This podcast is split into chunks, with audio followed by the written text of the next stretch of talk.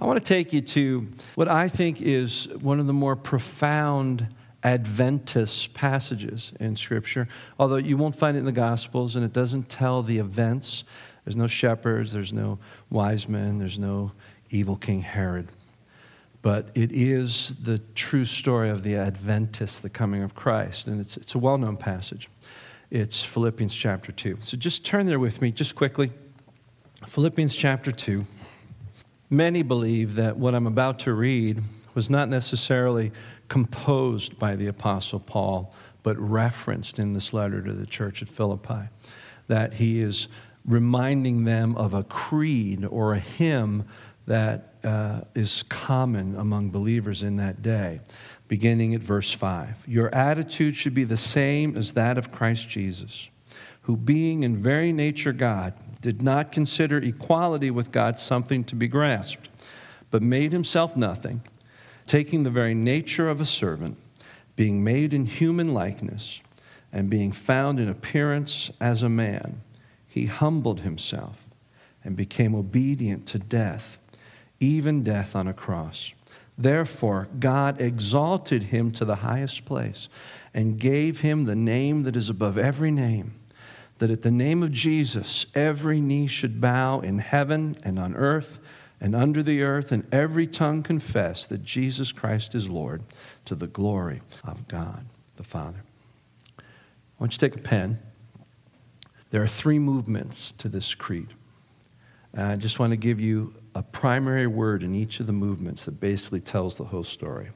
The first movement is verse 6, and the word I want you to underline is God. The second movement is verses 7 and 8. And I want you to circle the word in verse 8 humbled. And then the third movement begins at verse 9 to verse 11. And I want you to circle in verse 9 the word exalted. That's the Advent in three words God, humbled, exalted. That's what we celebrate.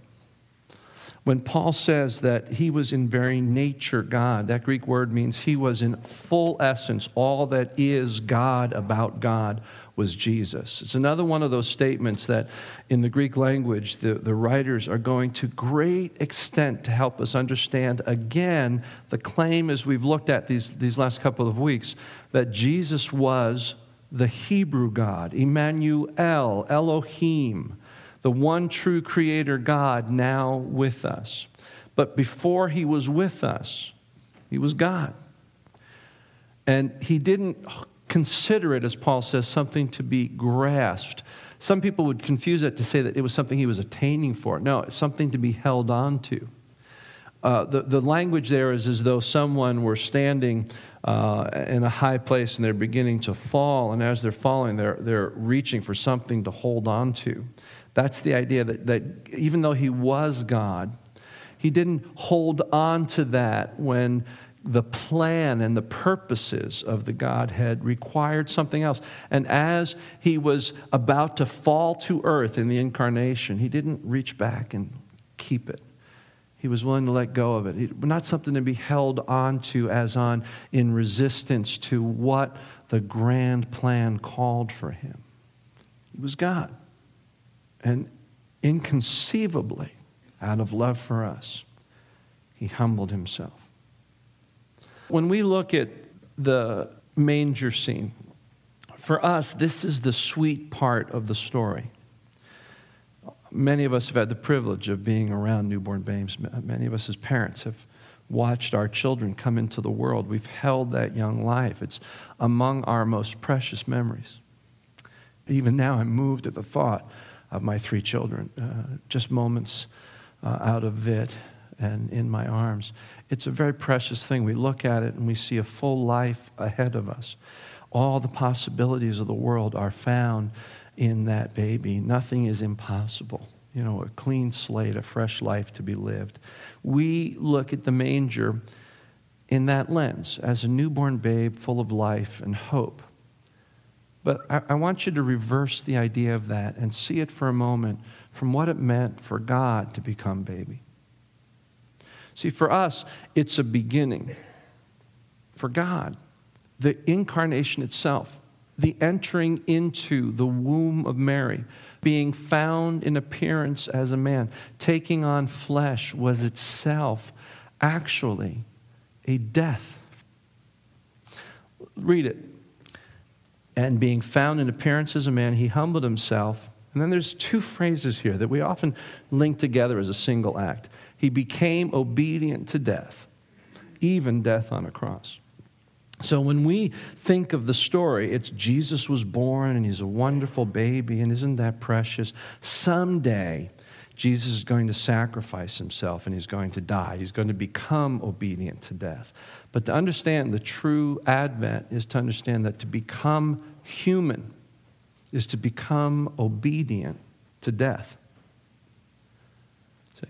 1 Corinthians 15, Paul talks about the hope that we have in Christ.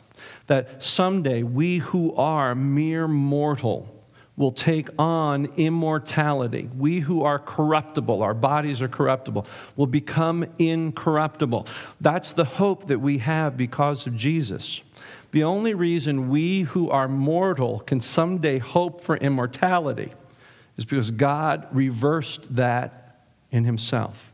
He who was immortal became mortal. And so when Paul says he became obedient to death, Paul's not just looking at the cross, Paul's looking at the manger. The moment God humbled himself and entered into Mary's womb, he became obedient to death because all of us die. To really understand Christmas and to approach it with gratitude and to give Christ the proper honor he's due is to understand that that was an act of death that would ultimately lead even to death on a cross. God humbled. And because he did that, the Father exalted him. So, because Christ became obedient to that path, the immortal taking on mortality, becoming obedient to the death of just mere mortality and ultimately death on the cross. Because of what he made possible, the Father re exalts the Son, gives him the name that is above every name, that at the name of Jesus, every knee will bow, every tongue confess that Jesus Christ is Lord. And that results not just to his honor, but to the glory of God the Father. So when we think about Christmas this year, when you sit and you uh, when you read the Christmas story with your family. And if you don't do that, shame on you. Read it on your own, read it with someone. When you read that story, read it through this lens God, humbled, exalted. If you do that, you'll have one response. You'll bow your knee and you'll confess Jesus as Lord. And that will glory the Father. Let's pray together. Jesus, God, incarnate, we honor you. We are humbled that you would humble yourself, step from immortality to become mortal in order to bring us, those of us who are corrupted by sin, who are mortal because of death, that we could ascend to immortality. And we do that only because of you. And we bow humbly before you and confess that you are in Christ, indeed Christ. Jesus the Lord. And we honor that name this day that is above every name.